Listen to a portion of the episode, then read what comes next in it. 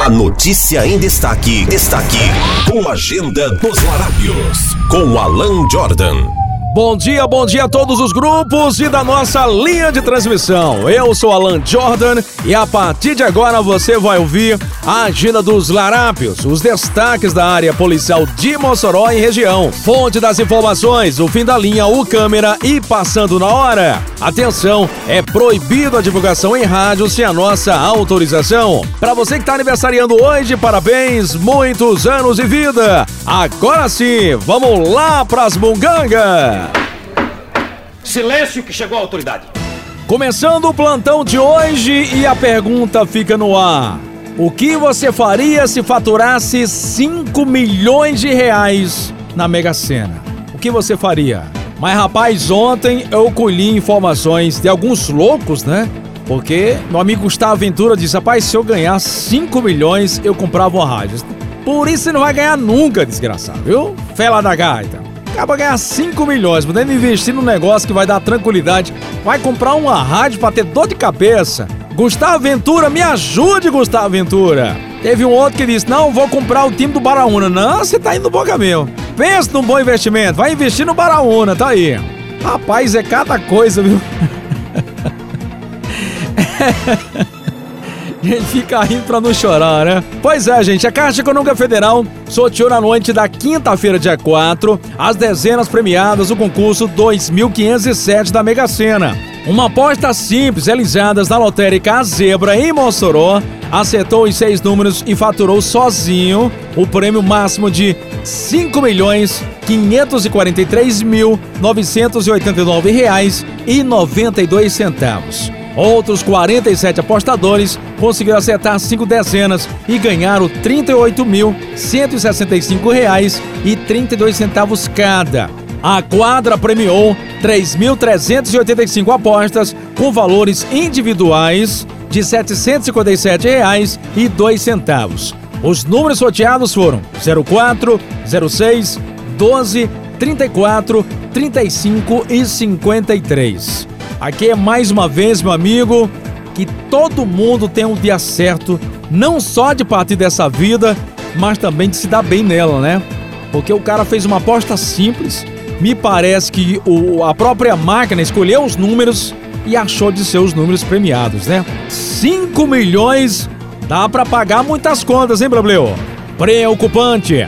A Secretaria de Estado da Saúde Pública, CESAP, confirmou no início da tarde da sexta-feira, dia 5, o primeiro caso de varíola dos macacos na cidade de Mossoró. Uma amostra havia sido enviada na última quinta-feira, dia 4, para a Fundação Oswaldo Cruz. E o resultado foi positivo para monkeypox, popularmente conhecida como varíola dos macacos. De acordo com a CESAP, o paciente infectado não precisou de internação. A Secretaria Municipal de Saúde de Mossoró informou que o paciente é um homem de 48 anos e tem histórico de viagens ao estado de São Paulo. Ele encontra-se em isolamento e passa bem. Segundo a SMS, o homem chegou a Mossoró no dia 23 de julho passado sem sintomas. No dia 25 começou a apresentar os primeiros sintomas virais, como febre e calafrio, e no dia 30 as primeiras bolhas. A Secretaria de Saúde de Mossoró acrescenta que pacientes com suspeitas da doença devem procurar a unidade de atendimento do bairro Belo Horizonte.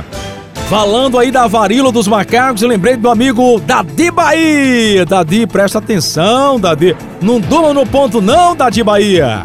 A polícia militar atendeu uma ocorrência de disparo de abrir fogo na noite da quinta-feira, dia 4, na rua Tubernaz, do bairro Barrocas. Quando as viaturas chegaram no local, depararam com um jovem apresentando um ferimento de arma de fogo. Os policiais escolheram no local que o jovem dirigia para sua residência e sua moto pop, quando foi abordado por dois criminosos que anunciaram o assalto.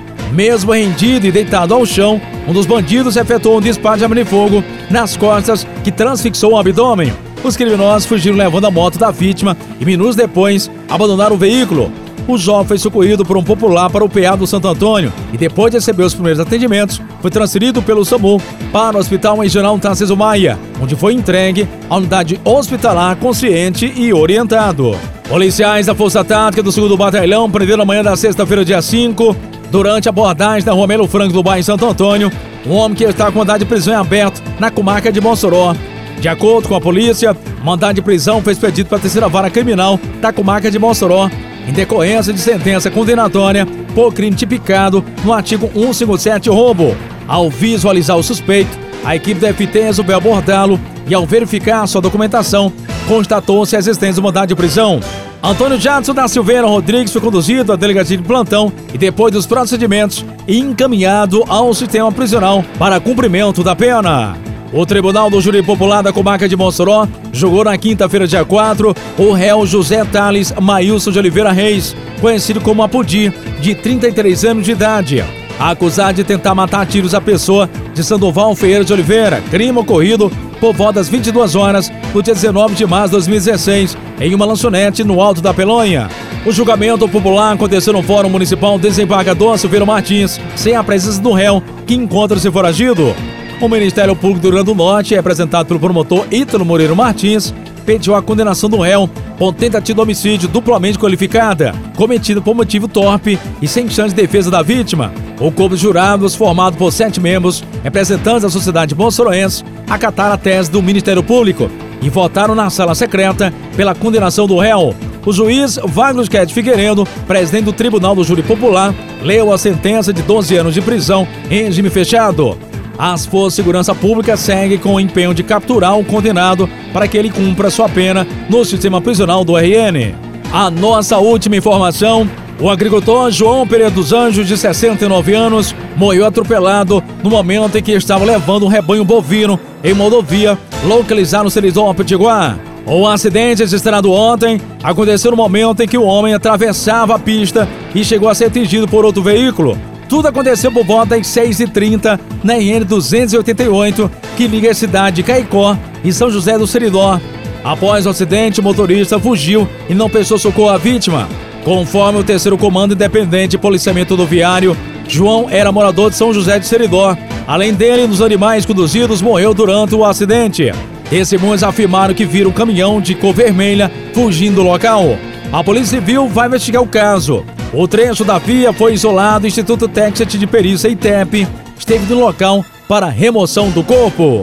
Foram as bugangas até o momento. Eu vou ficando por aqui. Não esquece, de segunda a sábado tem a agenda dos larápios em mais de 180 grupos de WhatsApp de Mossoró e região. Obrigado a todos pela audiência e fique com Deus. Fique com Deus. 93 FM